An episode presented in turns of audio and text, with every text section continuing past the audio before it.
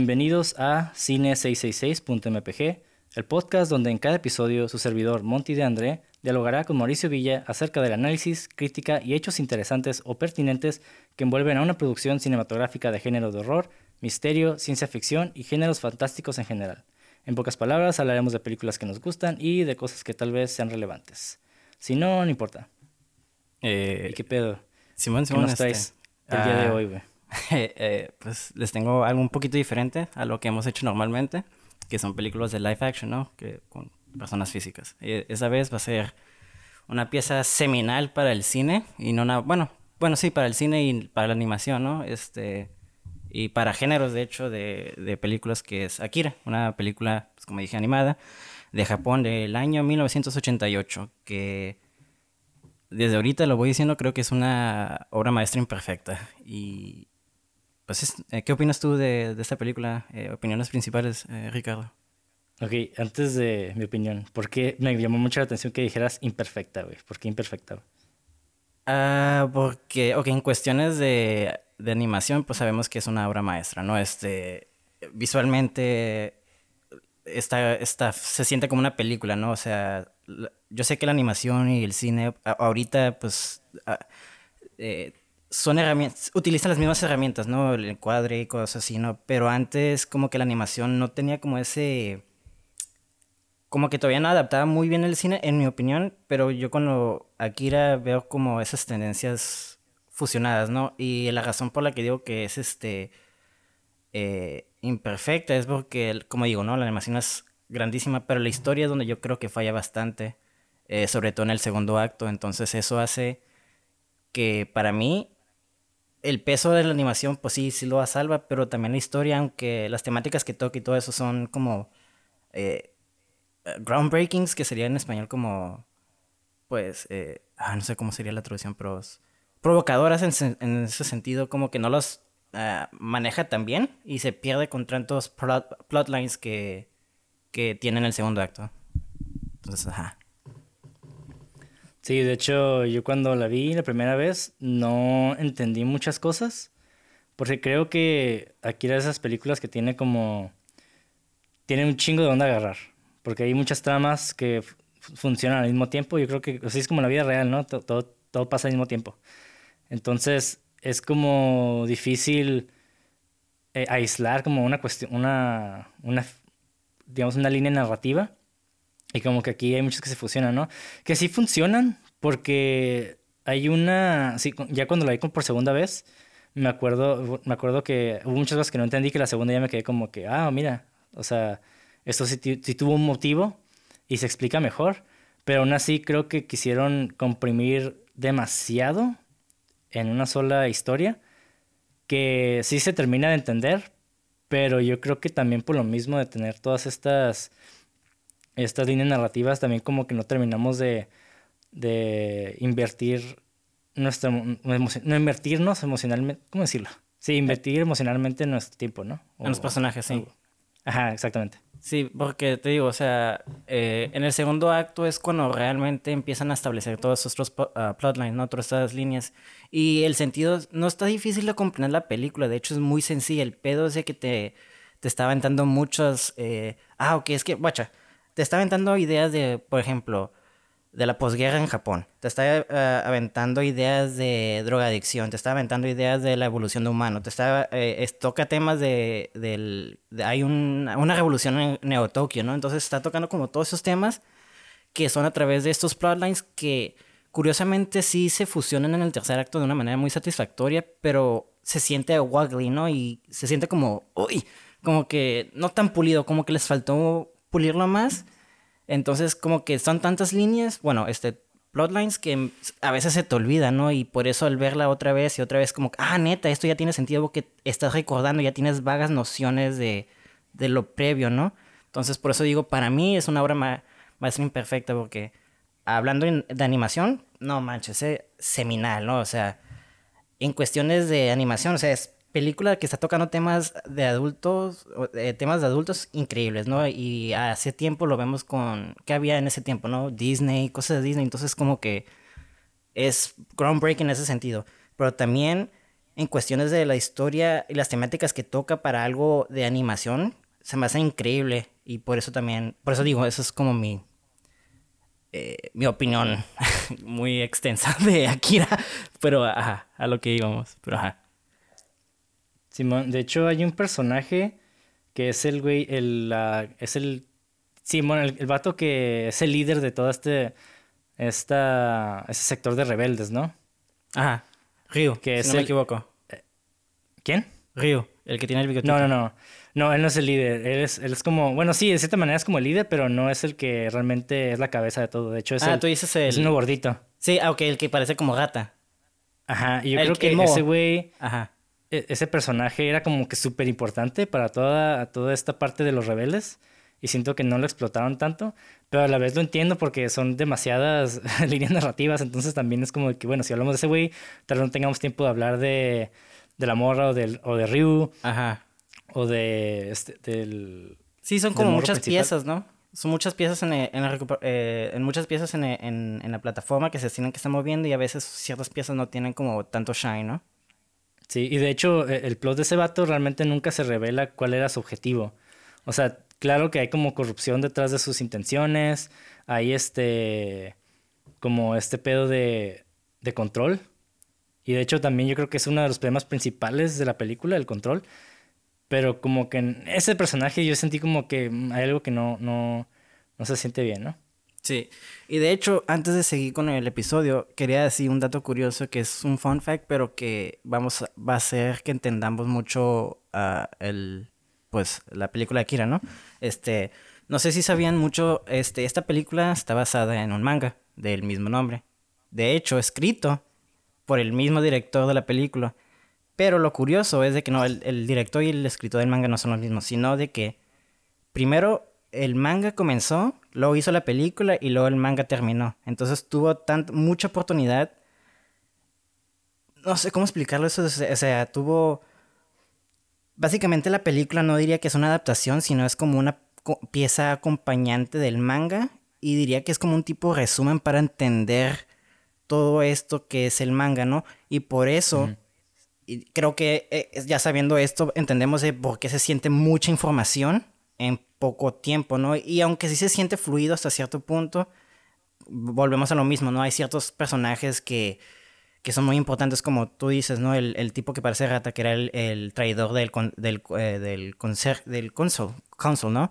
Que le está pasando información. Entonces, obviamente es como tú dices, no sabemos nunca su motivación, aunque sabemos que es lo...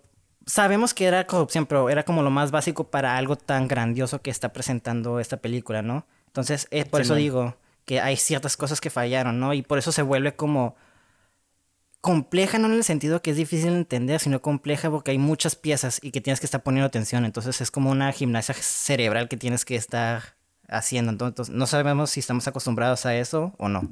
Entonces, ya dicho eso, se me hace muy curioso que el vato, de hecho también este, el vato admite que al terminar la película no sabía cómo terminar el manga y que gracias a la película Hmm. tuvo, pues tuvo chance de saber cómo terminar esta historia, ¿no? Entonces, me leí el manga, no llevo mucho, pero es completamente diferente. Y como dices tú, el personaje del el traidor, casi no recuerdo el nombre, es muy diferente. El...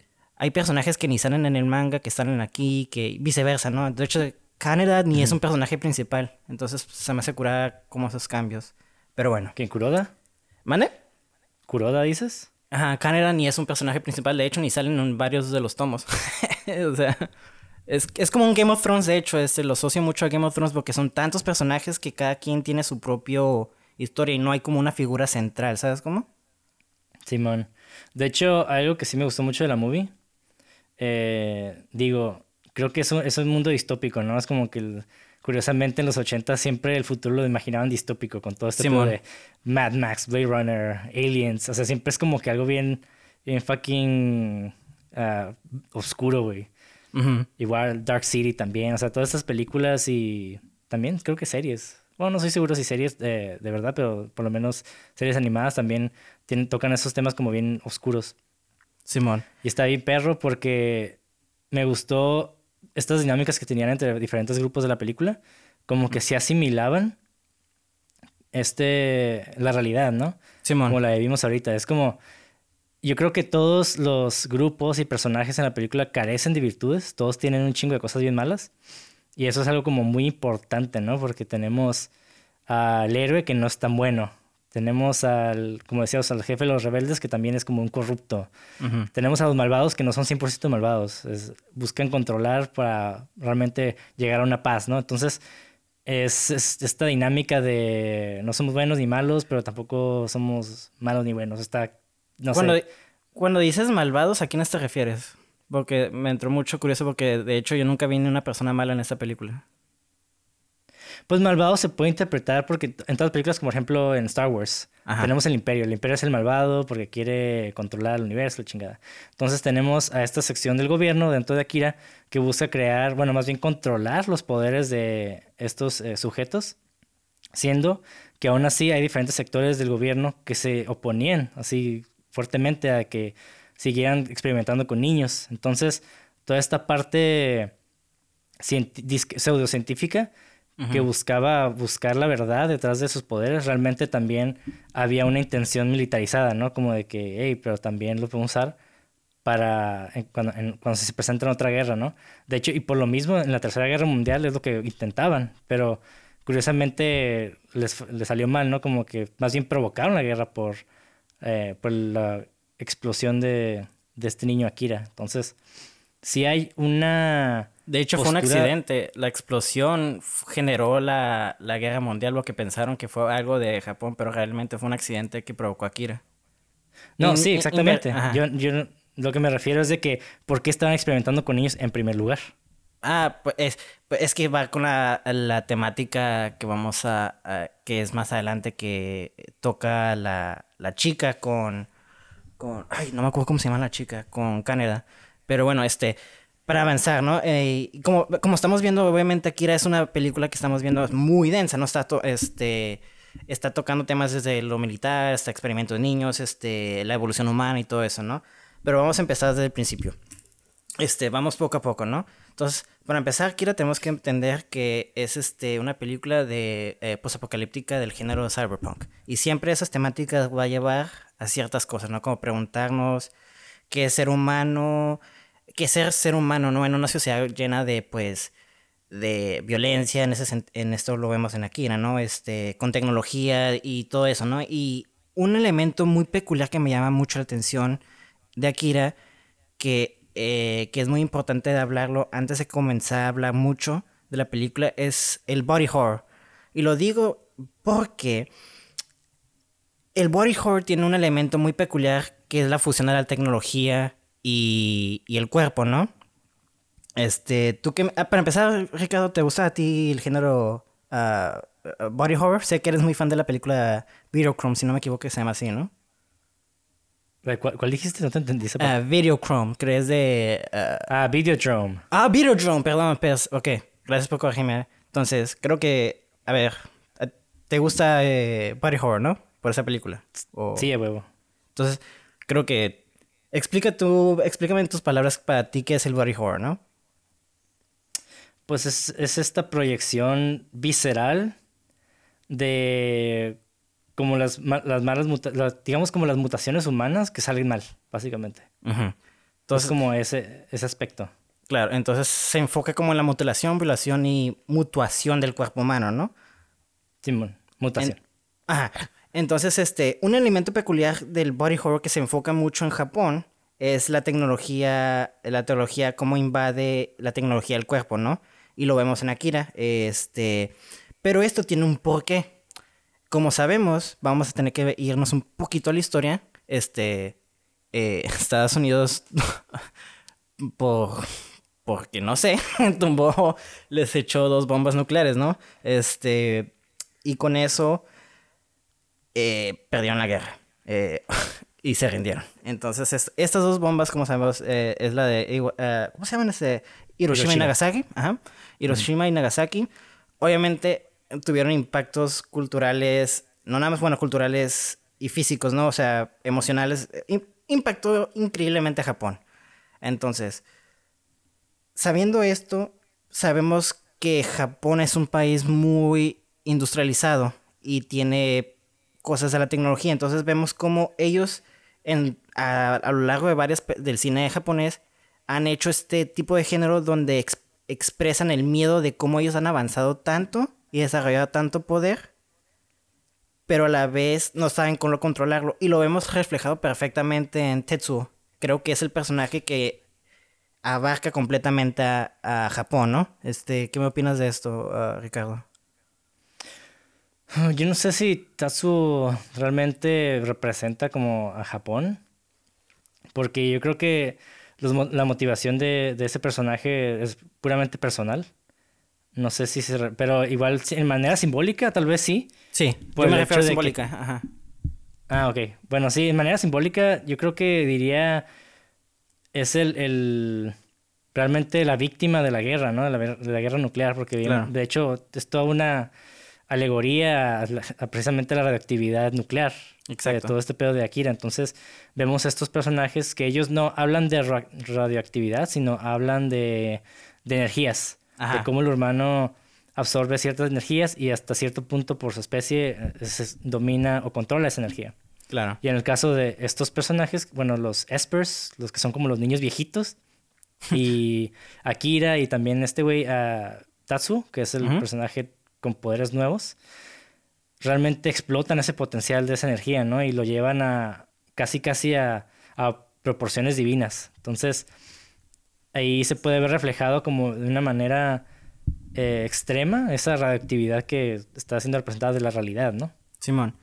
Te, puesto, te, eh, te, hacía esta como referencia porque encontré un video. De hecho, quiero dejar muy claro que este eh, mucho del documental, el documental, del guion o de este episodio está basado en dos videos que son muy buenos, de hecho, de Wisecrack, que, eh, que habla sobre el body horror y cómo lo asocian con el con la película Akira. Entonces les recomiendo que vean mucho esa película. Les digo, ese video es este, como el, eh, traduciéndolo en español sería como el mundo se va a acabar y hacen, ahí hablan de Akira, ¿no? En Wisecrack.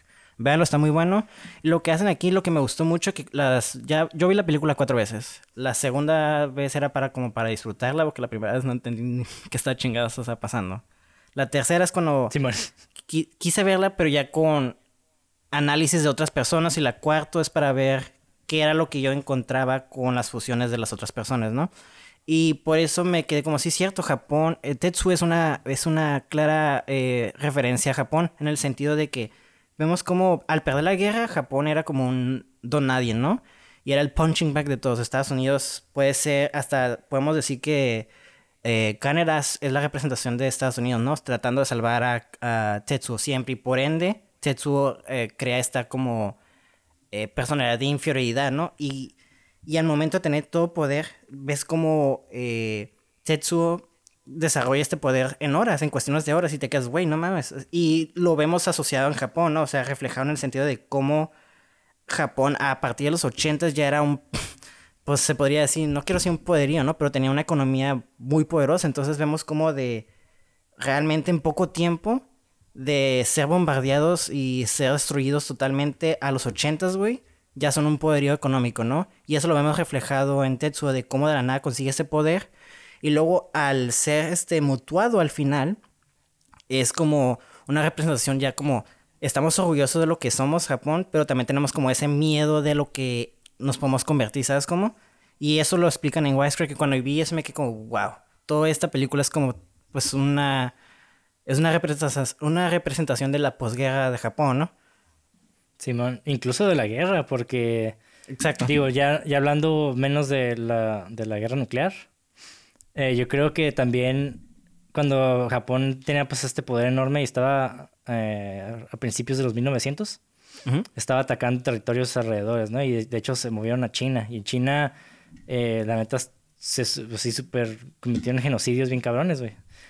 Y yo creo que también es ese, ese, ese exceso de poder, ¿no? Como de que hasta dónde llega la humanidad de, de, las personas y hasta dónde llegan como estas órdenes militares, ¿no? De qué vamos a hacer, vamos a destrozar a toda una, una a toda una sociedad Porque podemos, ¿no? Básicamente. Simón, de hecho, eso es, ahorita lo menciona la, cuando la tipa está hablando con Canadá, pero Canadá está demasiado estúpido para entender lo que está diciendo. Es que, ¿qué es lo que, qué, qué pasa cuando una amiba tiene el poder de un humano, no? Hace esta como en esta metáfora que es la representación de Akira, ¿no? Que, y empieza a explicar de que toda esa energía, que nosotros venimos de una energía, ¿no? De, y, y que está basada en ciencia de esto, de hecho, este y que esa energía, ¿qué pasaría si esa energía se puede transmitir, ¿no? El origen de todo, o sea, y, todo, y es lo que representa Kira, ¿no? Y se me hace muy curada como esta película al final da un mensaje de que el final no es el comienzo, ¿sabes? Como si explota dos veces este Neo Tokio, ¿no? Al principio y al final, pero te lo presenta de una manera de que sí, esta destrucción es una destrucción que pues destruye, obviamente, pero a partir de la destrucción, ¿qué es lo que pasa? Crece nueva vida, ¿no? Entonces, es verlo de diferentes puntos de vista y perspectivas, eh, lo, puedo ver de esa manera, ¿no? Para, y, ajá, todo eso se me hace muy bonito esta película, por eso también digo que es una obra maestra, porque el mensaje está hermoso, ¿no? Pero la ejecución a veces sí falla, sobre todo el segundo acto.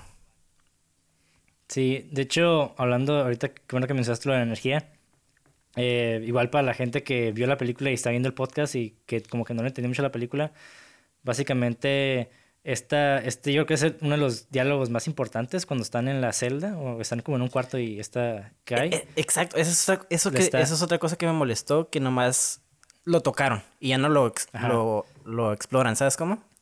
Simón, pero es algo que si pones atención bien en la película, ya por segunda vez puedes notar así evidentemente. Al principio mucha gente pues como que tal vez no, no agarra la onda de por qué hubo esta explosión al principio, ¿no? Y sí sabemos que fue Akira, pero ¿qué es lo que lo llevó a eso, no? Claro. Vemos esta generación de niños que, que están siendo eh, sometidos a experimentos de gobierno, porque yo creo que en, esta, en los ochentas eh, precisamente había como esta, esta carrera de, esta carrera nuclear, ¿no? A ver quién tenía como más, más fuerza y más poder, la chingada. Y solamente se dio entre desde los 70, desde antes, de hecho, desde, con Estados Unidos y Rusia.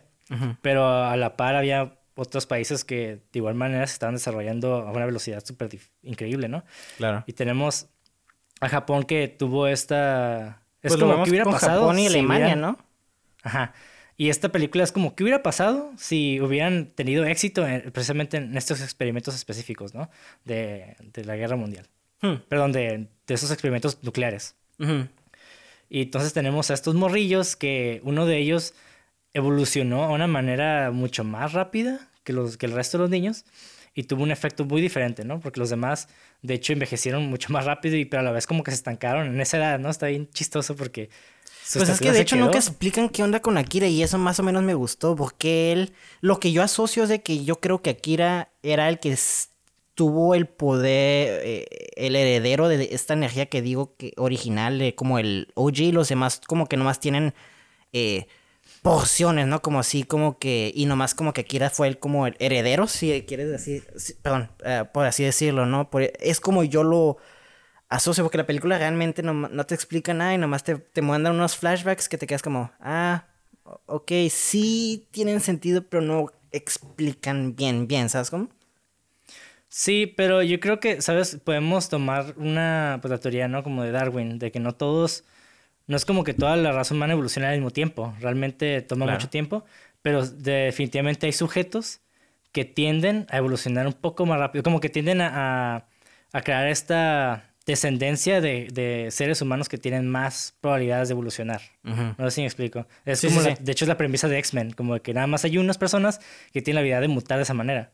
Entonces de todos estos espers y niños como sujetos a experimentos, Akira fue sus condiciones biológicas fue lo que dio pie a que el vato realmente tuviera este poder, ¿no? Claro. Y es como que es único, realmente no había nadie como él y por eso no lo pudieron controlar porque tampoco entendían ni por qué realmente tuvo todo ese poder. Y eso es parte de la, eh, del misticismo de la película, ¿no? Como de que... ¿Quién es, Akira? ¿Por qué? ¿Y dónde sacó todo este poder? ¿Y por qué, por qué energía? ¿Y por qué es esto? ¿Y por qué lo otro? Y eso es, eso es como que lo que nos mantiene a, ¿Qué pedo, no? ¿Qué está pasando? ¿Por qué, ¿Por qué Akira? ¿Por qué ese niño? ¿Y quién chingados es? ¿Quién es el 28? ¿Quién es el 26? ¿Quién es el 25? y está Sí, sí, sí. De hecho, hasta los mismos números te da pista, ¿no? De que obviamente si hay 28, ok, hubo más experimentos que Akira, ¿no? Y Akira es como el que, como dices tú, el que el que sus beneficios o sus cualidades biológicas eh, hicieron match a que tuviera o que pudiera ser tap a este poder, ¿no? Pero bueno, antes de seguir, quería mencionar que esto lo de la metáfora, que aquí hacer una metáfora de la posguerra, pues no, no, es mamada, es algo que Japón ha explorado mucho y lo vemos claramente con lo más, con una figura más icónica, ¿no? Que es Godzilla, ¿no? Godzilla es claramente una metáfora de, del peligro de, pues, de la energía nuclear y todo eso, ¿no? Entonces, eh, lo vemos porque, pues, muchos de los orígenes de Godzilla sale al al salir de, la explosión, ¿no? Y qué hace Godzilla destruye toda la ciudad, ¿no? No es muy sutil ahorita que ya este, sabemos de, de, analizar películas, pero en ese tiempo te quedas como, güey, eso es, muy profundo, ¿no? Y a mí Akira me impactó mucho en ese sentido de cómo, cómo la historia, aunque estuvo...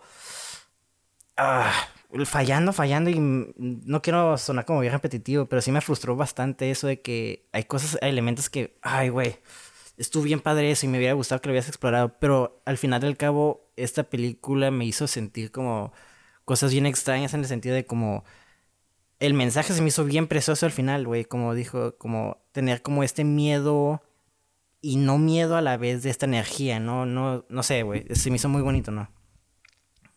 Pues es que también eh, parte del no, no diría premisa, pero parte del, del su contexto es esto, ¿no? De que el humano busca siempre el poder, busca controlar, busca, busca jugar a ser Dios, güey. Entonces, eh, vemos esta energía divina de Akira, porque Akira, de hecho, ya, esa es una, una, teoría mía, ¿no? Pero porque me, me, gusta a veces buscar el significado de los nombres. Akira en sí no significa nada, pero por ejemplo, Kira Kira significa iluminado o brillante. Y si vemos también en, hay un anime que se llama Death Notes, eh, el morro Kira que también significa asesino y también se ve como un dios. Entonces es como este, esta fuerza tan poderosa que puede ser tan asesina como iluminada. Simón. Entonces, este, algo que quiero dejar muy en claro de como también este, dejarlo eh, para dejar muy en claro la metáfora que si me soy muy curada, eh, ahorita que me acabo de acordar, este, es de cómo usan el, el body horror con la eh, con uh, lo, ¿cómo se dice? la justa posición con elementos de la ciudad, ¿sabes cómo? Entonces, por ejemplo, en la secuencia donde vemos Akira, no, perdón, este Tetsuo. Sí, Tetsuo este, se le está saliendo el estómago, ¿no? Pero al principio vemos cómo primero el piso se rompe y vemos cómo todo este se ve las entrañas de la ciudad, ¿no? Que serían las tuberías. Y luego después de eso se le empieza a salir el estómago a Tetsuo, ¿no? Entonces me gusta mucho cómo ya entendiendo como, ah, mira, esto sí es una metáfora de la posguerra de Japón, ve estos pequeños detalles en, las, en, pues, las escenas, ¿no? Y ver cómo estas escenas no nada más visualmente se ven chingonas, sino se ve, sino nada más que traen un peso eh, metafórico, ¿no? Y te pregunto esto, ¿cómo haces... Preguntas. Tú como, o sea, tú como director, ¿Cómo utilizas o cómo llegas a separar o a utilizar estos? Ok, esta imagen sí se ve chingón, pero ¿cómo puedo eh, meterle un simbolismo, no? Y no nada más ser como... No quiero sonar culero porque la película de Zack Snyder de Justice League está bien curada. La, Snyder Cut está curada. Véanla, la recomiendo. Ah, no, la he visto. No la he visto muy, sí está buena. Está muy buena. No spoilers, pero la recomiendo. Pero vemos la versión de Joss Whedon de cómo la imagen realmente es lo mismo, pero el contexto cambia un chingo y ves cómo la secuencia se podría hacer lo mismo, pero cambia, ¿no? Entonces, ¿tú cómo podrías fusionar, este, utilizando como este ejemplo de Akira, ¿no? De cómo al ver la repetición, ah, ya entendí esta referencia, el porque no nomás visualmente está chingón, pero también está explicando algo. Sí, o sea, siempre cuando se trabajan planos, siempre hay que, tomar en cuenta como el lenguaje visual, ¿no? Que es el lenguaje visual, es todos estos elementos que incorporan la imagen dentro de la composición que no solo sirven para que se vea bonito el cuadro, para que se vea como profesional, ¿no? Siempre tiene que haber un motivo y ese motivo, como decías, es eso, es este, ¿por qué verse visceral, no? Y es causar esta, eh, no sé, no, no, diría preocupación, pero esta, esta reacción dentro del, del espectador, ¿no? Que es hasta cierto punto preocupación. Como de, ok, vemos a este personaje abriéndose el, como que las entrañas, ¿no? Y vemos también el piso abriéndose. Entonces también eso si él es esta metáfora de, de, la, de la, bomba nuclear, eso quiere decir que también el, el, su entorno cambia, ¿no? Está siendo afectado por esa energía. Claro. Sí, ok. Entonces, hablando de esto, ya ves que estamos diciendo que, los person eh, que la historia eh, pudo estar, eh, no quiero decir mejor, pero sí tuvo sus fallidos, ¿no? Ahora, en cuestiones de personajes, ¿cómo sentiste a la historia? Porque creo que los personajes es donde más se le puede criticar la película tristemente. Mira. Va para largo esta. sí, es que hay un chingo de cosas de que hablar de, de la película. Yo creo que. Para empezar, eh, a mí lo que. Mi primera reacción fue como que vi el póster y vi a este personaje Kuroda frente a su moto, ¿no? Ajá. Y la moto también. De hecho, la moto y su vestimenta tienen un simbolismo también muy perro dentro de la película. Muy icónica Pero, Ajá. Pero lo que vi fue de que, ok, este es, vamos a ver el desarrollo de este personaje, porque es el principal, y el entorno va a estar sujeto a esa, a esa evolución de su persona, ¿no? Ujú. Entonces, más que, que motivos de evolución narrativa de, de cada personaje, perdón, de su desarrollo narrativo, Ujú. no, más bien es como más descriptivo. Tenemos de todos lo que, ok, esas personas son así y así. Yo creo que el único que realmente tiene una evolución como personaje es Tatsuo. Y es como una evolución. eh, yo diría que es, hasta él es el personaje principal, no Kuroda. En el caso de esta película, ¿no? Ajá. De hecho, curiosamente, yo. El único que yo siento que tiene agencia en la película era el coronel, güey. Yo sentí el único que. Es, de hecho, fue el personaje que más sentí que fuera como humano, porque siento que el que tenía más que perder. Porque Tetsuo, por ejemplo. eh, y de hecho se me hizo curada. Él me gusta como personaje, pero no me sentí como real. Bueno, sí, después de varias veces que la ves, ¿no? Porque el problema de la película es creo que te revela el pasado de ellos y la relación entre Kaneda y Tetsuo de muy tarde, ¿sabes cómo? Y te quedas, ok, ¿por qué me importa ya? ¿Sabes cómo? Entonces es como... Entonces yo siento que el único personaje que sí fue, eh, es- eh, pues estructurado bien fue el coronel. Para mí, por eso yo sentí como más apego a él, porque yo sentí como que era el único que quería salvar la ciudad, todo estaba contra él, a diferencia de los otros dos. Sentí que sí eran amigos porque sentía, porque nomás la película me, me, dije, me, me decía que eran, pero no me lo mostraban. Entonces no me, cre- no me como creí mucho la, la interacción entre ellos, el por qué lo quería salvar, ¿no? O sea, es... Para empezar, Tetsuo es un, es un dick. Y sabemos que es muy... eh, que es un producto de la sociedad en la que vivió, ¿no? O sea... eh, y, y sí, pero no sé, no siento que los personajes fueron desarrollados efectivamente. Sí, es que ya hablamos al principio de que, digo, tampoco el coronel, bueno, yo en mi perspectiva, yo no siento que tampoco lo desarrollaron tan bien. Tiene una personalidad muy definida, eso sí. Pero también es como una personalidad un poco genérica para un militar, como ese Sí. tipo de como badass, eh, el vato que hace lo que se tiene que hacer, ¿no? Porque como el- es sus órdenes. Ajá. Pero digo, eh, de hecho sí tiene razón, no, no lo había pensado, pero creo que tiene también como mucho motivo muy personal Ujú. el, el- parar eso. Digo, tampoco lo explican mucho, ¿eh? O sea, es como ajá. que algo que te das cuenta cuando, cuando se opone a, al científico, ¿no? Porque el científico dice, no, pero podemos explotar este poder para hacer, para crear y hacer otras cosas. Y el otro güey es como que no, ya hay que, hay que deshacernos de esta madre, ¿no? Ya porque ya está saliendo De de hecho, control de hecho, una línea que le contesta que me encanta. Ustedes los, los científicos son muy románticos, los, los militares tomamos en cuenta primero el precio, ¿no? Y, y lo ves, o sea, eso describe mucho de que aunque vive en una ciudad que el vato le caga y ve que está lo corrompido que está, me gusta mucho que al momento de ver que la ciudad está en culera, el vato dice, pues vámonos a una revolución, el Q, y empieza a, a hacer todo el desmadre. Y por eso a mí me gustó, porque realmente sentí como él, no estoy diciendo que era un papá de que cuidaba a los niños Espers, pero les había como un cierto respeto. Eh, los trataba bien dentro lo que cabe, que eran experimentos, ¿no? Y por eso yo siento que me sentí más apegado a él, en el sentido de que él también quería hacerlo de ciudad, y, y él des- desde, el principio está diciendo, no mames, no, no, ¿por qué nos estamos metiendo con esto, con este, con esta energía, ¿sabes cómo? Y entonces siento que él está haciendo lo mejor que podía dentro de las circunstancias en el cuales está metido, ¿no? Simón. Sí, y sí, y en el caso de Can... Siempre se me olvida cómo se llama. ¿Caneda o Kuroda, güey? Caneda, ah, ¿no? Canadá, Canadá. Canadá y Tetsuo. Canadá. Ajá. Caneda, ok. Caneda, el personaje principal, de la chamarra de la pinche cápsula. ¿Cápsula? Ese vato. Ajá. Eh, sí, o sea, yo también, sí me, la primera vez que lo vi sí me sentí un poco desilusionado de, de su desarrollo porque realmente nunca vemos mucho. Vemos que el vato es como un jerk, que es un líder y es como bien, bien valiente, ¿no? Como que el vato sí se avienta las cosas, como hasta lo vemos al principio, ¿no? Que va corriendo contra, bueno, creo que no, no sé si fue al principio o a la mitad, a la mitad, por ahí, cuando le roba... Que, se va corriendo y, se avienta hasta la, con la moto, sin la moto, hacia un güey que tiene una moto, ¿no? Y lo patea en el aire y te como que, ay, güey. Está bien badass esa secuencia, ¿eh? sí, como pinche vato, bien vale verga, así como que el vato a lo que va, ¿no? Ajá.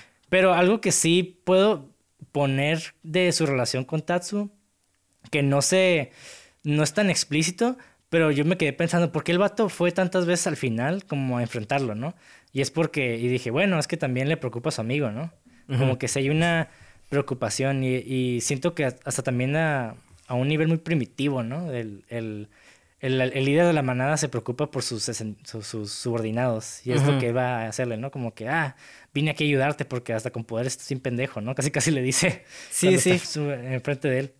Sí, es que fíjate que sí, sí lo veo de esa manera, pero le voy a, le voy a agregar ese twist. Yo siento que también se siente, porque como Tetsuo ya tiene el poder y Canadá en, nunca tuvo el poder, ¿no? Porque no creo que Canadá fue de... Eh, no lo veo de lo suficientemente culero de que él siempre quería salvarlo a huevo, ¿no? Para poner su... Para imponer su... Su alfanes, ¿no? Por así decirlo. Entonces, pero yo sí creo que en el momento cuando este Tetsu tiene el poder, le empieza a cagar el palo a Canadá, ¿no? De decir, ay, tú ya no me tienes que salvar. Y yo creo que sí se arde y también por eso le quiere partir la madre. no nada más por ayudarlo. Y como tú dices, sí, pero también yo siento que es el orgullo de que que Tetsuo literalmente pues es un dios, ¿no? Sí, pero bueno, es que tal vez en ese momento, pero es algo ya como muy... Es algo que tú tienes que ya desarrollar en tu cabeza, ¿no? Porque realmente... Claro. Es, o sea, tuvo un motivo para estar ahí en primer lugar. Y dudo que sea por celos, o sea, fue a ayudarle a su compa. Pues es que la verdad también que la película no está como muy explorada, ¿no? Y también este, nosotros eh, tener que formalizar estas teorías pues no, no está chido o no es un buen trabajo de la película, ¿no? Es que, ¿sabes qué? No es de... Sí, es que en sí la historia está bien perra, los personajes también perros. Pero eh, yo creo que es una historia que podría abarcar para serie más que para una película. Ándale. Ándale. Y yo creo, y yo creo que aquí la cosa, yo creo que, eh, ¿sabes qué? Algo que me hubiera pasado a mí, posiblemente. Si yo fuera el director y dijera como que, bueno, tengo la oportunidad de hacer esta historia y tengo tanto presupuesto, porque creo que costó alrededor de 10 millones de dólares, más o menos. Costó un putero. De hecho, es la película más cara de hasta el momento de esa película. Y hay una razón por qué que más adelante vamos a hablar. No, de hecho, eh, el viaje de Chihiro. Eh, eh, pero eso fue. Sí, se la quitó después. Pero después. yo dije que Akira, en el momento que Akira salió, era la película más cara. De hecho, en el año que ah, sigue, se la quitó el viaje de Chihiro con 10 millones. Y Akira costó un billón de yens, que son 5.5 eh, millones, si no me equivoco. Ah, sí, sí, cierto. me, confundí, dije 10 millones, pero Simón. La de 19 millones es la de Shihiro, si no me equivoco. Ajá, de Shihiro. Sí, costó un chingo. Yo creo que el vato haber dicho como que, bueno, pues tengo la oportunidad de hacer esta movie con tanta feria. Pues chingue su madre, lo va a hacer lo mejor que pueda, ¿no? Pero ¿Sabes? pues no importa que también lo hagas. O sea, si tienes. No, si para una hora y media o dos horas no puedes incorporar tantos elementos. Es demasiado. Exacto. Y hasta cierto punto yo creo que sí la jaló, sí la, sí la, sí la armó, la verdad. Porque digo, para mí mi mayor problema es en el, es el segundo acto y el tercer acto sí siento que lo resuelve de una manera eh, no eficaz, pero eh, te quedas como, ah, mira, estuvo curada. ¿Sabes cómo? Está satisfacible en cierto punto. Pero ahorita que mencionaste de que... Este satisfactorio. Ah, satisfactorio, perdón. Eh, ahorita que mencionaste de que tú como productor te da la oportunidad de hacer este jale, pues sí. Pero sabes que el vato nunca quería hacer esta película. El vato, no, yo no quiero hacer esto, este... Le... Pero cuando se lo ofrecieron le picó, le entró la, eh, esa como ansiedad y dijo, ay, sí la quiero hacer. Pero el vato dijo, ¿sabes qué? Sí la hago, pero solo si me dan creativo total, poder creativo total. Y se lo dieron, güey. Y de hecho se hicieron un comité de siete empresas, güey, para hacer esta película, güey. Así de vergas estaba el presupuesto, güey. Entonces, ¿te imaginas, güey, que te dieran todo este poder para crear la película como tú quieras, güey? Y se nota que el vato tuvo creativa, ah, ah, libertad creativa porque si ves el manga, güey, está increíblemente detallado, güey. Y para traducir esa ese manga a película, No mames, güey. O sea, todo es, es conocido que esta película fue animado de 12 en 12 cells y en 24. Entonces, toda era dibujada a detalle, güey. Las ventanitas que tú ves las era a detalle, güey. O sea, había, había un güey ahí pintando cada ventanita, güey. Por lo general, los backgrounds es, para ahorrarte tiempo se saltan, ¿no? No se animan, pero aquí es como. Simón. Por eso me encanta mucho esta película, porque creo que es una película que cuenta mucho su historia en detalles en lugar de mostrarlo, ¿sabes? Como por, eso también siento que medio confunden entender la película en el sentido de que mucho es este show don't tell, ¿no? Por ejemplo, la manera en que explota, exploran el mundo eh, los primeros 30 minutos está increíble para mí, güey. Es, está eh, súper perrísimo. De hecho, yo creo que es de mis secuencias favoritas, ¿no? Cuando tienen esa persecución en motocicleta, al mismo tiempo está pasando esta rebelión, eh, los riots, y se escapa el morrillo, y como que todos esos, esos paralelos, esas secuencias paralelas. Todo el primer acto, güey, es perfección, güey. Es perfección el primer acto porque te pone todo, te hace un setup bien increíble sin darte tanto, bueno, no diálogo, este, ¿cómo se dice? Exposición, ¿sabes cómo? Ajá. sí, como... sí, o sea, no es tan, no es tan como evidente, ¿no? De que te explican todo así tal cual, que es como novela, ¿no? Es más que nada como que te pinta el panorama de que ya está, como que llegamos tarde a la película, bueno, siempre llegamos tarde a la película de cierta manera, ¿no? Pero aquí como que llegamos súper tarde, llegamos a la mitad de la película sí, sí, sí. y vemos un cagadero por todos lados. Sí, sí, sí, sí, sí. De hecho, está súper curada esa secuencia de, de, las motos. De, de, hecho, yo creo que eh, si mencionas a Akira, creo que es la secuencia que viene en mente, ¿no? bueno, es que para mí hay tres. Esa cuando Tetsu se escapa de la cárcel y el final. Pero creo que la más famosa es eh, lo de la moto por la iconografía, ¿no? la moto ya es algo bien icónica, güey. Y Canadá, Canadá con su traje es algo muy icónica. Las, eh, las pastillas, que es una droga. De hecho, es otra cosa, la droga ni se toca en la película, ¿sabes cómo? De hecho, nomás hay una secuencia en la. Sí, eh, es que. Es que también yo creo que... De hecho no estuvo mal, ¿eh? Yo, yo siento que esa representación nada más visual tuvo mucho poder porque vemos eh, las drogas en, todos lados, ¿no? O sea, con los espers vemos que lo están drogando para mantenerlos como bajo control. Vemos que venden drogas dentro de, este bar. Con el bartender vende drogas, como que a un nivel también muy, muy sutil, realmente no, no, lo exploramos tanto, pero ya estamos como que quieren plantear de que es una, es una ciudad y personas que carecen de virtudes y a la vez simboliza como todo este control, ¿no? Como el querer controlar a la sociedad y está cool porque vemos qué es lo que tiene el personaje principal en la espalda, pues la, misma cápsula que es como la, droga, ¿no? Ajá. Y luego también con el, con el güey que hablamos al principio, el, cara de rata, que es como el, el jefe político de, esta rebelión. la rebelión. Ese güey, ese güey se muere ingiriendo todas las pinches pastillas para el corazón. Güey, toda esa secuencia está bien vergas, güey. Simón, de hecho, está súper chingón. Yo creo que eso fue como mi parte favorita del desarrollo de ese personaje. Sí. Que ni hubo desarrollo, pero fue como de que esa parte estuvo como que dijo un chingo. Sí, sí, sí, sí. Es que me encantó a mí mucho. Se me hizo bien trágico, güey. Se me hizo bien poético a la vez de cómo. Bueno, para establecer la escena, ¿no?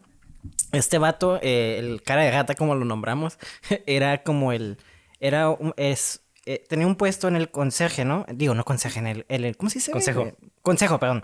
En el consejo.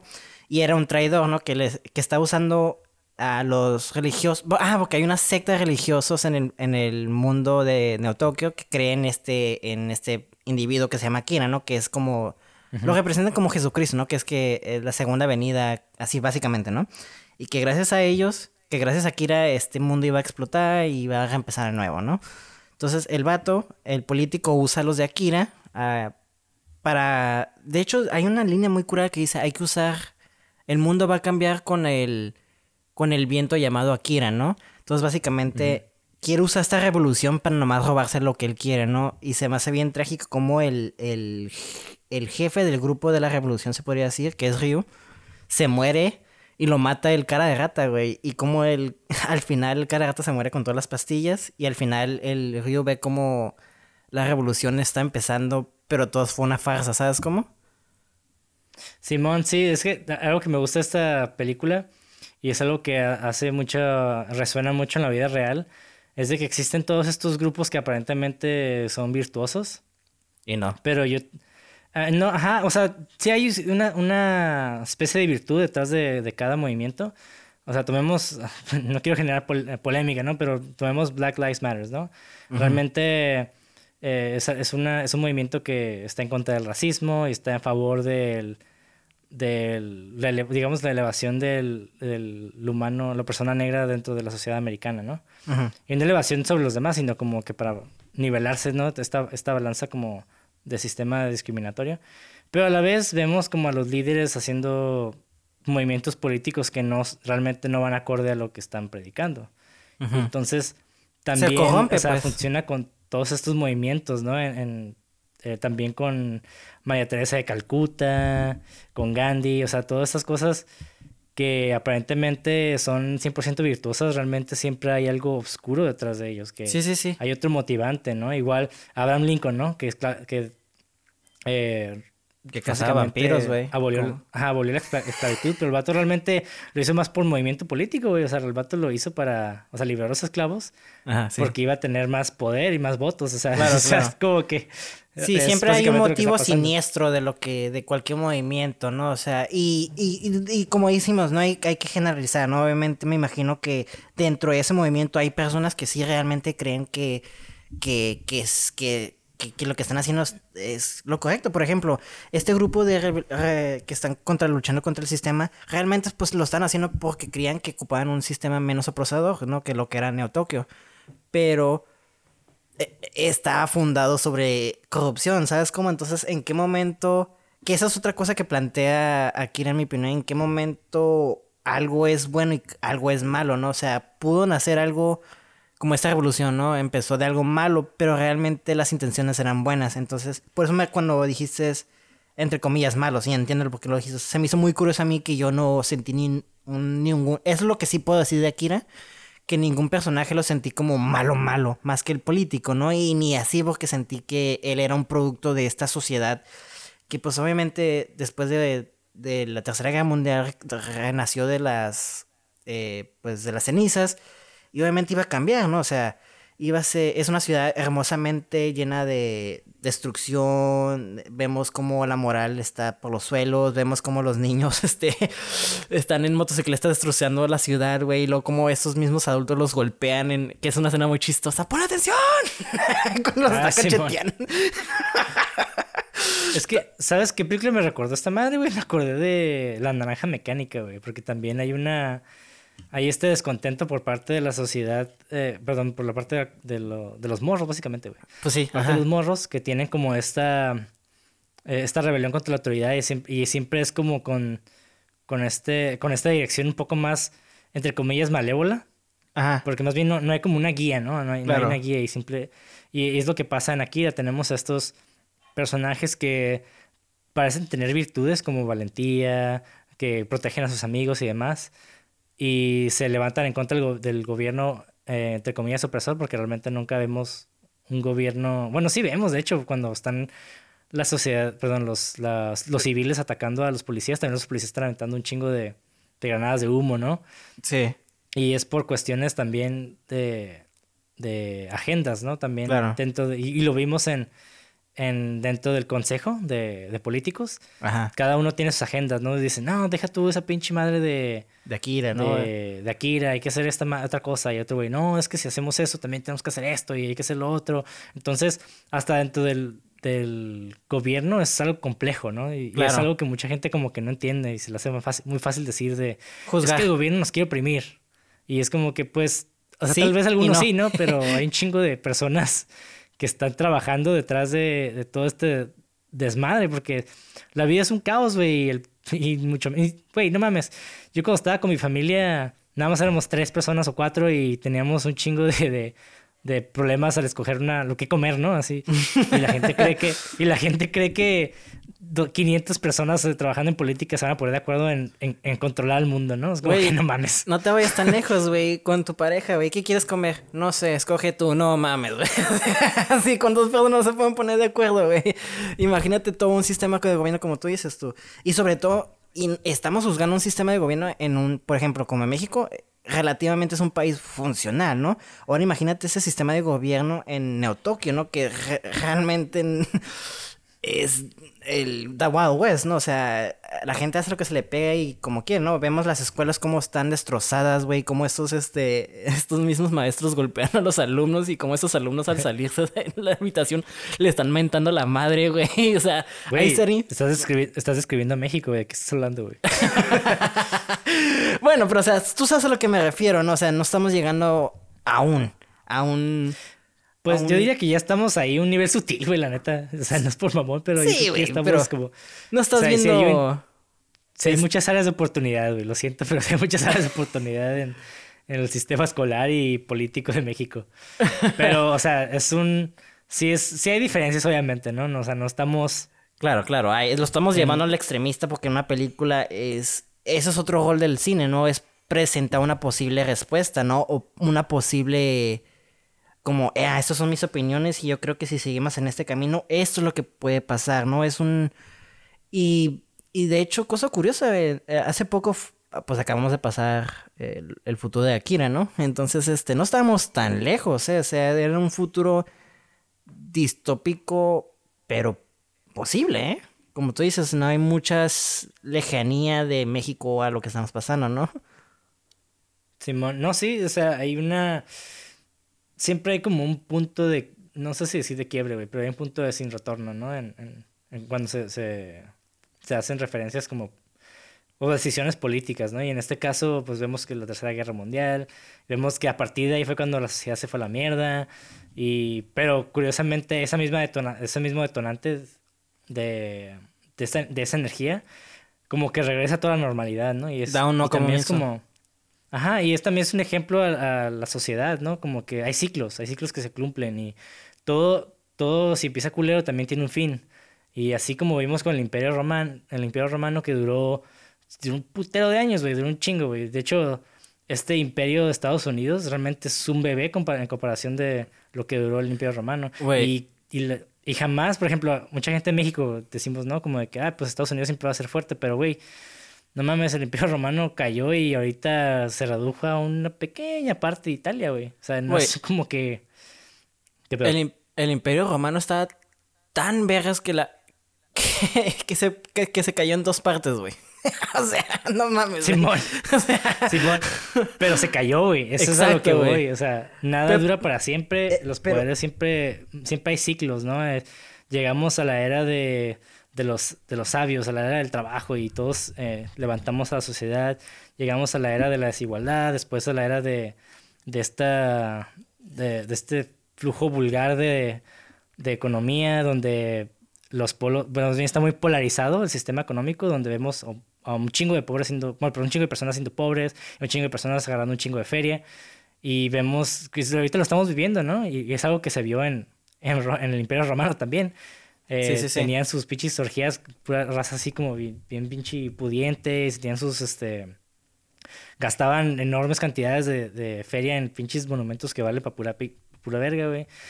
Y, hasta, y ahorita es lo mismo, o sea, cuántas personas ganan un puto de feria nada más haciendo TikToks, eh, poniendo que compraron, se compraron un pinche Lamborghini por, por Instagram Story, ¿no? Y como que, güey, es el vulgar display of power y estamos llegando a la época de decadencia. Y es algo que en Akira se muestra. Realmente vemos esa etapa, la etapa de la decadencia, güey. Y llega, pero llega a su fin y llega el momento de levantar la sociedad de nuevo. Y eso es como que lo cool, güey, de que nada, nada es para siempre. Es que... Eh, sí, ok, qué bueno que mencionas eso porque ya me gustaría al final la película que es como donde la gente creo que se confunde más en el sentido de que qué chingados pasó. ok, entonces te pregunto eso, ¿tú bueno, por lo que entiendo, pues obviamente ya la entendiste porque la viste varias veces, ¿no? Entonces, ¿cómo, cómo interpretarías el final en el momento donde eh, Tetsuo se convierte en una masa gigante de una monstruosidad, ¿no? De, de todo esto y de la nada se teletransporta. Bueno, no quiero decir eso, pero no encuentro otra palabra mejor para definir lo que pasó. De la nada se va a otro universo y crea otra, otra otra versión de él donde él está en paz, ¿no? Siendo, siendo él como... En, eh, eh, siendo él solo con la misma energía que mencionamos al principio, ¿no? Que es como la energía que, eh, que creó todo esto, ¿no? Junto con los otros niños Espers y Akira, ¿no? Es como que al finalmente esta fusión de esos niños y Akira crea este nuevo universo, ¿no? Pero trágicamente tuvo que destruir Neo Tokio para que existiera este nuevo comienzo para Tetsuo, ¿no? sí, pues es parte, o sea, parte de lo que vemos de la destrucción es, es, la creación, ¿no? El Big Bang es una explosión que dio, digamos, dio pie a que se, se desarrollara el universo, ¿no? De la nada, digamos. Digo, ya siento como muy burdos, pero en el caso de, de Tetsuo, eh, ya hablando solamente del personaje, no de manera simbólica, o sea, vemos que sus poderes se salen de control. Entonces, estos Espers tratan de ayudarlo a, a, elevar esa energía a otro nivel, ¿no? Como de que ya a un nivel sobrehumano. Y es algo curada porque, de hecho, es algo que me llamó la atención en, en, en una cosa de que estaba leyendo. Y, a ver, me quiero, me quiero acordar más o menos de... Pero sí, este, de hecho, este, a lo que quería llegar, bueno, no quería llegar, pero uno de mis temas que ah. cuando dije que, ah, perdón, continúa. Ya me acordé, ya me acordé, sorry. Ajá. Es de que el vato se, le, se oye la voz al final de, de Tetsu, que dice en japonés como Boku I am Tetsu. Ajá. Ajá, I am Tetsu. Pero Boku, o sea, ya ves que dice Boku wa. Boku es una forma de decir yo en, en, una, en un sentido como humilde, como eh, de... Sí. Ajá, una, sí, una forma más humilde. Pero cuando el vato llega a, a esta como... Antes de llegar como a ese poder y que el vato es como... Todavía, o sea, tiene, todavía tiene un chingo de poderes, pero es como todavía tiene ese narcisismo de que, ah, estoy bien vergas. El vato usa, en vez de Boku, dice Ore. Que es como una forma muy, muy... Uh, no diría violenta, pero como muy fuerte decir yo, como de que yo soy. ¿Se explico? O sea, cambia el contexto de por qué, como dice el yo. El yo en, el final implica como que el vato llegó a este nivel como... Zen. A este nivel zen, de, divino, donde, se donde su energía dejó de ser parte de su cuerpo y se propagó por la tierra. Trascendió básicamente, ¿no? Que es como... Ajá. Que eso es lo que cuando quería llegar ahorita que te estabas trabando para dije no pues este eso es lo que me, provocó este este cierto eh, no quiero decir como terror existencial porque no lo asocio con eso pero sí es como qué va a pasar al morir no yo sé que él va a trascender que eh, él trascendió más allá por, por la temática no pero eh, hay películas donde eh, al verlas te provocan cierta sensación, puede ser, eh, en este caso para mí fue como dread de, verga, ok, si yo me muero, voy a trascender a qué, ¿no? O sea, ¿qué va a pasar, no? Y no es de que me da miedo al morir, sino de hecho me da miedo seguir existiendo en cualquier otra forma, ¿no? Entonces, para mí era como ver esto de que, ok, yo sé que él no murió, pero trascendió. Y yo sé que la muerte y él, la manera en que él es que, no sé, lo puedes ver como en el sentido de que tal vez sí murió físicamente, ¿no? Eh, entonces, no sé, por eso digo, se me hizo un, me creó como una crisis de cierta manera de... Porque me, me gustó mucho la manera en que se plantea de cómo él al trascender ya va a estar en paz, ¿no? Entonces me pregunto yo, y no es de que eh, Remo eh, quiera darle como este tipo de romance a la muerte, ¿no? Pero ¿qué va a pasar con nosotros, ¿no? Con la humanidad y ya deja de tú de Mauricio, yo al morir, ¿qué va a pasar, ¿no? Pero sí me, sí me dejó pensando esta película. Yo me voy al morir y voy a decir, yo Mauricio, soy Mauricio la verga o qué pedo, ¿no? O sea, ¿qué, ¿qué es lo que va a pasar, ¿no? Y esta película me gustó mucho como sí me provocó un cierto miedo, pero a la vez te da una respuesta de, oye, tranquilo cada muerte o cada destrucción es un nuevo comienzo. Entonces yo sé que tal vez al yo al morir, tal vez no reencarne, ¿no? Pero será un nuevo comienzo para otras personas. O tal vez para mí en este proceso, tal vez yo trascenda otra cosa, ¿no? Tal vez ya me estoy yendo mucho mame, pero es lo que se me hace muy bonito del cine, ¿no? Que hay películas que te dejan conocimientos o sensaciones que tienes que lidiar y reconocer en ti, ¿no? Y por eso esta película le tengo un chingo de respeto por lo mismo. Sí, obra y maestra yo creo que yo creo que está está no sé si decir que está bien planteado, pero realmente sí hay una hay un contexto, perdón, una sugerencia de que al final la muerte es paz, ¿no? Es, hay una y no decir como elevación y trascendencia, pero hay como una explica de que la energía nunca ahora sí que solo se transforma, ¿no? Exacto. No nunca se acaba Entonces, si somos energía, si somos parte de nuestro entorno, o sea, nos vamos, no, nunca nos vamos a ir realmente. Tal vez sí me voy como individuo, pero yo como energía voy a permanecer, ¿no? Y eso, pues, digo, está... Bueno, no sé, depende de cómo lo veas a cada persona, ¿no? Si le preguntas a una persona, por ejemplo, yo de seguro, si me preguntas eso a mí, yo va a ser bien terrorífico eso para mí, güey, no mames, porque yo no quiero seguir existiendo, ¿no? Depende de cada persona. Entonces, este, está... Es un punto de vista, pues, que la película presenta de que vas a estar con todo al, al morir y... No sé, güey, eh, te digo, me aterroriza saber eso para mí, ¿no?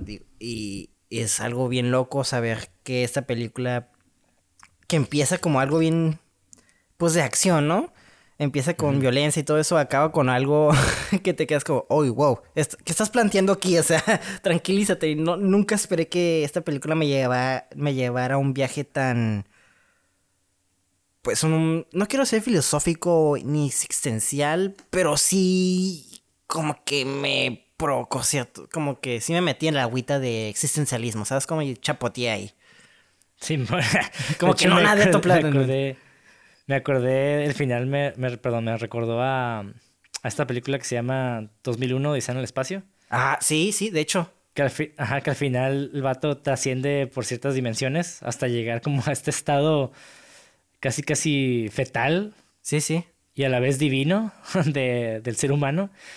Y está como, digo, está curada como estas dos versiones diferentes, pero a la vez es como que... Es lo mismo. Ajá, es lo mismo. Es, es, diferente el sentido visual, pero es... Básicamente propone lo mismo, ¿no? De que... Sí. Oye, no había hecho... Ajá. ¿Qué dijiste? No, no, es que no había hecho la, la relación, o sea, muy buena relación, la neta. Sí, me acordé porque se hace como, al final se hace como un feto, ¿no? En la película de 2001.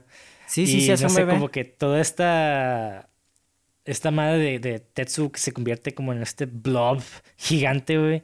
Sí, sí. Me, me, dio mucha resonancia a eso, como que, ajá, como a las entrañas, ¿no? A, sí. Al, al rebirth, al renacimiento. Y está como muy chingón, como esa, esa, esa, esa, referencia visual, ¿no? Sí, de hecho también lo podemos, volviendo otra vez al tema de, de la posguerra Japón, no lo puedes asociar mucho porque también se convierte en un bebé, güey.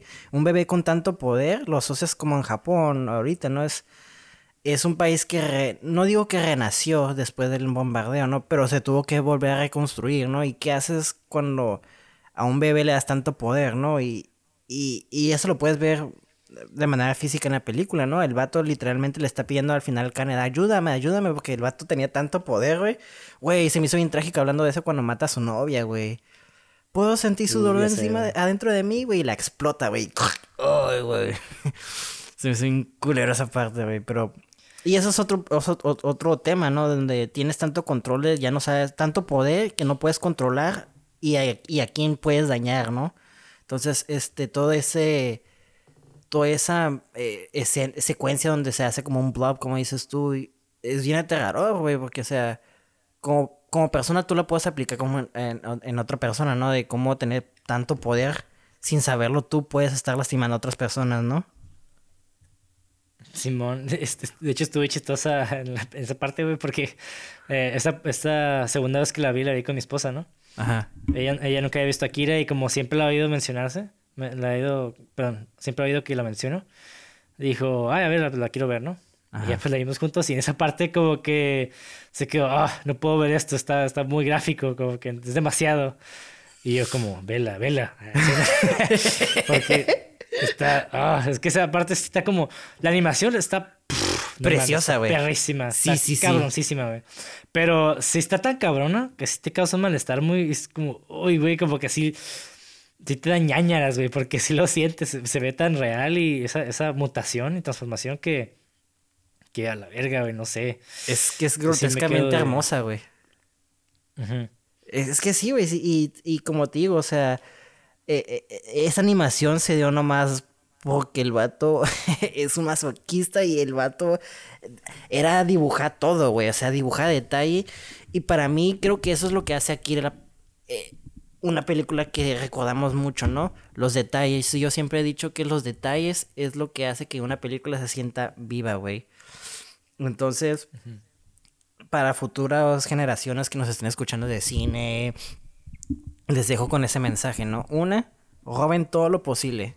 No tengan, no, les dé pena de, de robar, ¿no? O sea, Obviamente, cuando. ¿A qué, te, refieres con robar? O sea, ¿me puedo ir al Walmart y robarme unos audífonos? Sí, también. ah, bueno, Sí, sí, sí, pero nomás no me hables, güey. cuando te metan al bote. No, no, o sea, en cuestiones de cine, ¿no? O sea, eh, por ejemplo, siempre digo esto de Quentin Tarantino, ¿no? Ese vato es el mejor ratero de cine del mundo, ¿no? Porque ese vato sabe que puede tomar prestado, pero lo hace suyo. Entonces, a lo que llevo con esto es de que. Ay, ¿me están hablando? No roban lo que sea, pero a la vez hagan lo suyo. Y lo que hace Akira es algo similar, porque obviamente al ver esto vemos que Blade Runner, ¿no? Claramente vemos las influencias de Blade Runner. Pero el twist que esto le dio, eh, Akira es como, ok, vamos a hacerlo como Blade Runner, pero vamos a darle más iluminación, ¿no? Entonces realmente es un pequeño giro pero realmente el mundo de Akira está tan lleno de color, a diferencia de Blade Runner. Y eso le da tanta diferencia, güey. Entonces te quedas como, wow. Es, es increíble como un cierto giro a una formulita le puede cambiar tanto, ¿sabes? Como entonces por eso siempre digo, roben, no tengan miedo de robar y obviamente no sean descarados, o sea. Sí, no, sí, o sea, no robar tal cual, sino como que inspirarse, ¿no? Claro, claro. Está cool. Eh, sí, ahorita que mencionaste Blade Runner, a, mí, bueno, me encanta Blade Runner y curiosamente también tiene este feeling cyberpunk y, y el existencialismo, ¿no? De, de por qué existimos como seres humanos, qué nos hace seres humanos y... Está cool y tal vez es algo que no está tan explícito en Akira, pero es algo que podemos reflexionar, ¿no? Claro. Eh, ¿Qué es lo que realmente nos hace humanos? O sea, vemos un chingo de personas sin virtudes y, todo, y nadie es bueno ni nadie es malo, solamente cada quien tiene su propia agenda y quien, porque Caneda realmente el vato como que nada más estaba interesado en la morra, ¿no? Como que en cierto punto. El güey nada más como que quería, quería coger y ya. Sí, el vato más. Hasta la trata mal, de hecho, eh, la vi en de hecho la vi en versión japonés y, y en inglés, y en la versión en inglés le dice, You call bitch. y en, japonés le dice como becho algo así también, pero te quedas como en, wow, o sea, Kane era un hijo de puta, güey. O sea, realmente Nine es bueno en esta, como dices tú, güey. Sí, o sea, digo, todos tienen sus virtudes hasta cierto punto. Claro. Pero igual nosotros reflejamos nuestro entorno, ¿no? Como que ahora sí que somos todo un organismo que si, si todos funcionamos de, una manera pues similar, ¿no? Y toda esta falta de educación, falta de... Porque también los morros nunca vemos a sus papás, güey. O sea, no hay papás realmente porque pues, son huérfanos, ¿no? sí, sí. Y, pero también hay un chingo de raza como ellos que están ahí, güey. No sabemos si se abandonaron, si sus papás se murieron en la guerra. ¿Cuáles son las historias de ellos? Ajá, pero vemos que siempre que están solos, que siempre hay como esta... Eh, esta exhibición de vulgaridad dentro de las riquezas de las personas desde que están en el restaurante y vemos cómo entra con la moto y vemos como que nada más a ciertas personas de cierta clase ahí adentro, ¿no? Ajá, sí, sí, sí. Y está como que también todo este sistema polarizado y no sé, güey, todo está bien perro, como que está, está, la intención está bien perra, güey. A mí me encantó lo que quisieron hacer, visualmente es una maravilla. Claro, tiene sus fallas, es una como cualquier película, pues tiene sus fallas. Esta yo creo que sí falló mucho en el sentido de los personajes, porque Caneda, como dije, no, no, su motivo es básicamente coger y al final como que medio rescatar a su amigo. El compa nada más quería tener un chingo de poder. El militar pues como que quería hacer su jale bien, pero a la vez después como que quería salvar al mundo. Después tenemos otro güey que quería hacer sus corrupciones. Y un puto de personajes al mismo tiempo. Los Espers no sabemos qué querían, tal vez nomás les lavaron el cerebro, quién sabe qué chingados pasó ahí. Pero pues ahí está. Sí, sí, sí. Pues sí, es lo que digo, que es por eso, y a esto nos lleva ahora sí a cerrar el episodio con los fun facts. Que de hecho, hay unos que están muy chistosos, güey, porque creo que tú se haces muy bien este, argumentando todo de cómo, de cómo este, la película, pues, se entiende la importancia, ¿no? Pero también, pues como todo, nada es perfecto y pues para mí ya se ganó conclusiones de Akira, como dije, ¿no? Creo que es una obra maestra imperfecta. Este, a los personajes es donde más les falló realmente, es donde más se le puede criticar. Dicho esto, si ustedes la realmente disfrutaron la película, porque la película sí está para disfrutar, y tal vez o no como que le cagué el palo a la película bastante, o tal vez no, porque la realmente sí la amo, güey, la, la vi lo suficiente, la vi cuatro veces, güey, y las cuatro veces las disfruté, en ningún momento me sentía aburrido, la película dura como dos horas, y está larguita, en ningún momento la sentí como, ay, ya, ah, ya, que se acabe, ¿no? No, güey. Y ya sabía eso. Entonces, la película sí hizo algo bien, güey. Entonces, para mí, véanla, es un 8. Pero si les gusta eso, sí les recomiendo bastante que lean el manga, porque el manga sí, pues, obviamente como es... Yo sé que no es un libro, ¿no? Pero lo voy a puedo decir, decirlo, tiene más espacio para este, como un libro para, para explorar estos temas, ¿no? Entonces, si los temas que ustedes este, vieron en la película son de su agrado, créanme, lean el manga, van a estar sorprendidos. Con eso, voy con los fun facts. Y encontré unos fun facts. Este, quiero empezar con uno muy curada, güey. A ver. Que yo no sabía esto, güey. De hecho, hasta vi el video y me quedé. ¡Ja! Digo, ya dime, güey, ya dime. Espera. Tranquilo, güey. ¿Sabías que Kanye West era fan de Akira, güey? ¿De Kanye West? Sí, güey. Y hasta en un video musical que se llama Stronger, hace referencia a Akira de él escapando de. Ya es que Tetsuo se escapa de. de cuando estaba en el hospital, se escapa y empieza a matar a todos. Simón. Hace referencia a eso. Entonces se ve bien chafa porque. pues obviamente la, animación está bien vergas y el presupuesto de un video musical, aunque seas Kanye West, no es lo mismo, ¿no? Pero bueno, está curada ver ese fun fact. Otro fun fact. Qué, chistoso. Yo la neta no soy fan de Kanye West, güey. Jamás he visto sus videos musicales. y estoy bastante desconectado de toda esa escena o, industria o lo que sea, güey. Pero la neta, qué loco, güey. Sí, está, curada ver como, como esas cosas, como gente que tú nada que ver, le mama eso, ¿sabes cómo? Simón. Yo cuando vi eso me quedé, nah, nah, güey, me voy viendo el video y estoy viendo el video, no, no me la creía, güey, está curada ver como, pues, eh, Kanye West es como tú y yo, ¿no? Tiene gustos, aunque él está nadando en dinero, pero pues le gusta lo mismo que tú y yo, ¿no? Es humano. Bueno, otra cosa que a mí me encantó mucho, que el color de Akira, güey, eh, hay un color rojo que se llama color rojo Akira, güey, que fue exclusivamente inventado para esa película, güey. Pero, a ver, ¿cómo? O sea, ¿el color no existía y le llamaban Akira o nada más? Es un color rojo eh, creado especialmente para la película, güey. Entonces, ese color rojo es un, pues obviamente una variación del color rojo, pero es este llamado Akira, güey. Se llama Akira. Entonces. Qué raro. O igual, yo creo que nada más lo llamaron así para popularizarlo de esa manera, ¿no?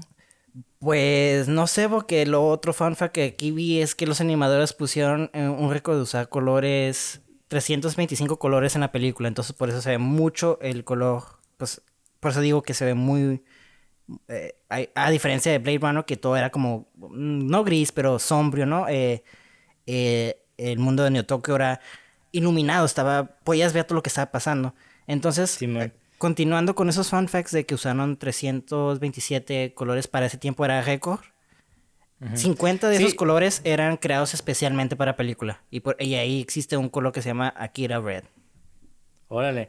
¿Sabes qué? Y de hecho, digo, yo no lo noté porque también tiene mucho que ver el monitor o en la pantalla donde ves la película, porque usualmente las pantallas que se ven, y también dependiendo de la película, de, de dónde estás reproduciendo, si es un DVD, Blu-ray o VHS o no sé, internet, siempre va a influenciar mucho en cómo se va a retratar la película, porque eh, dependiendo del perfil de color también de, de cada cosa. En el caso de las pantallas de computadora o pantallas de televisión a veces no, no impulsan tanto ese color, ¿no? Como el, la, gama completa de colores, porque también lo, lo, contrasta mucho y lo comprime, ¿no?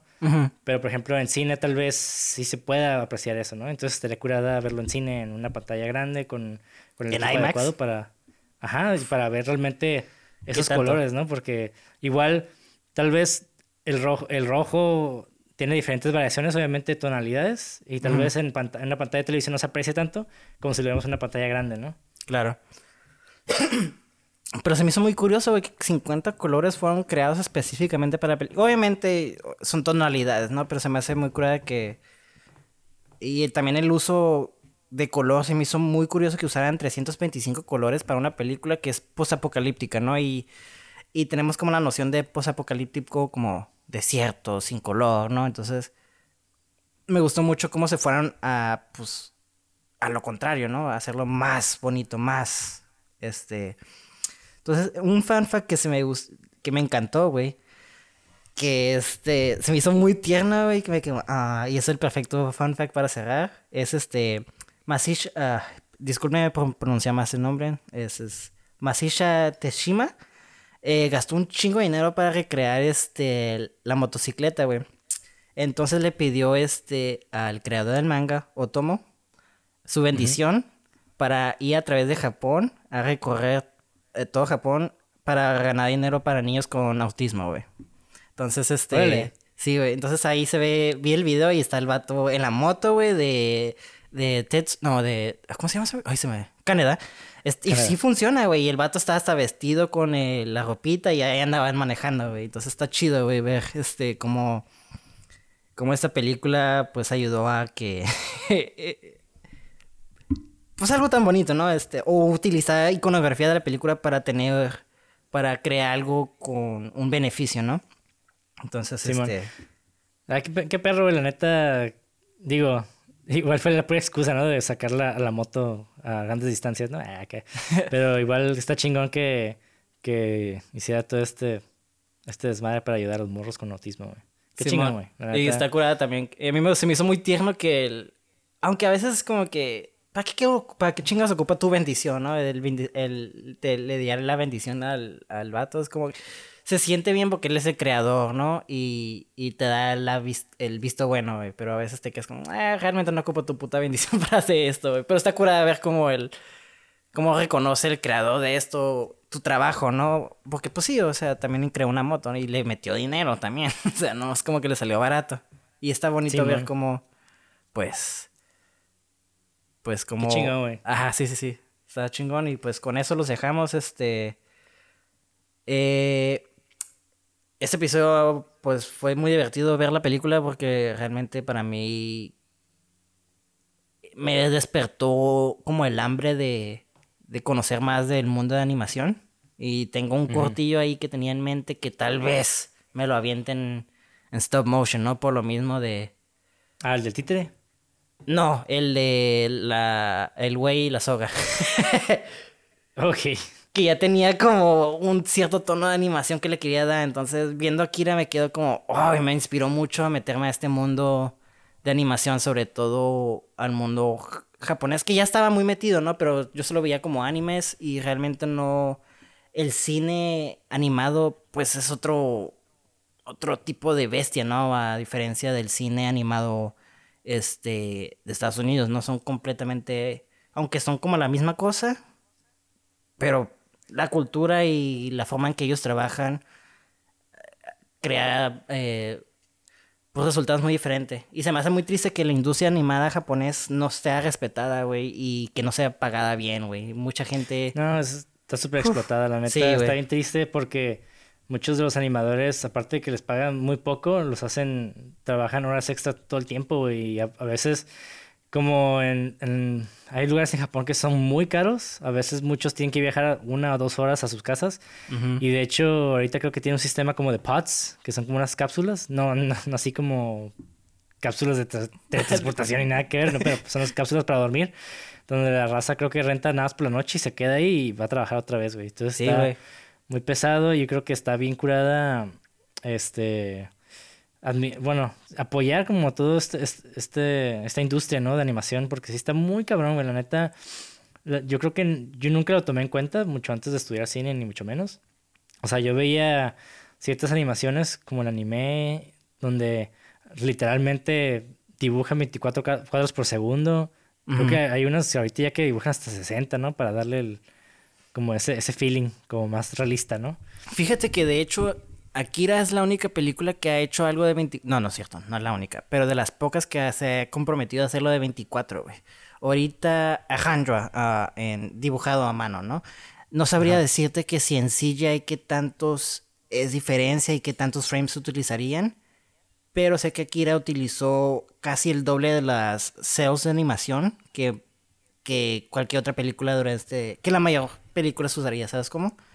Es que por lo regular, eh, muchas veces para bueno, no gastar tanto, hacen animaciones más choppy, como de 8 cuadros por segundo, porque también puedes animar por 8 cuadros por segundo, pero pues 24 hace que se vea mucho más fluido, movimientos más naturales, pero estamos hablando que es tres veces ese trabajo, ¿no? Es como exacto, Exacto, es un jalose. Por eso digo que es un masoquista ver cómo el vato puso, y más como una, una película como Akira, que es una película pues distópica que es hasta cierto punto la considera una épica, ¿no? Entonces, obviamente en épicas tienes que tener escenarios grandes, es ciudades, güey. O sea, la ciudad básicamente es un, es un personaje en esta película y pues si la ciudad no está bien establecida, güey, pues cómo vas a vender esa historia, ¿no? Entonces, está bien loco que activamente sabían que iba a estar sufrido, güey, que iba a ser un desmadre hacer esto, ¿sabes cómo?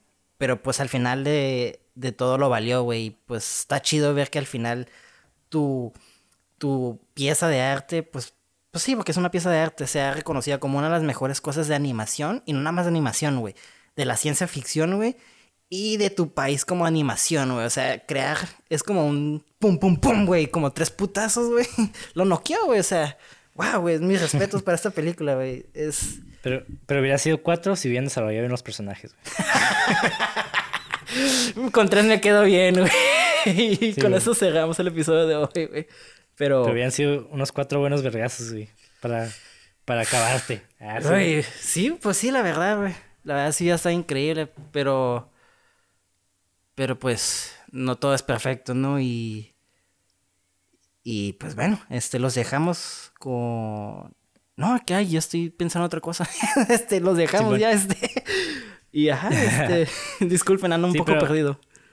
Pero está cool, y la neta, yo les recomiendo que si ya oyeron el podcast, nomás la vieron una vez o no la han visto, vuelvan a ver o véanla por primera vez y traten de tener como que la mente un poco más abierta porque tal vez en ciertos puntos la película puede ser un poco tediosa por, eh, por todas estas líneas narrativas que quieren desarrollar y a la vez como que no, no terminan de converger eh, satisfactoriamente, ¿no? Pero igual es un buen ejercicio, es bueno analizarlo porque la neta es una historia súper chingona que tiene un chingo de potencial para hasta hacer una serie, ¿no? O, o, sacar más películas. Que están esperando. Sacar más películas que expliquen muchas de estas líneas narrativas, ¿no? Que tal vez no terminaron de desarrollarse. Pero en fin, está cool. Y como decimos, ya terminamos el episodio. Así que bus, síganos en redes sociales como cine666.mpg. Igual en YouTube como solamente Cine666. Y a mí me pueden encontrar como Monty de André en Instagram. Y a mí como Levago con doble G en Instagram. Y ya, sí. Simón, igual, si están viendo este episodio por YouTube o oyendo este episodio por YouTube, pueden encontrar los links o los tags y, bueno, todas esas que estamos diciendo en la descripción. todas esas chingaderas. Estas pendejadas que estamos diciendo los pueden en la descripción. Y pues, que Felipe Negro los acompañe, güey. Y vean madre, vean madre, güey, vean cine y chinguen su madre. y chinguen a su manga.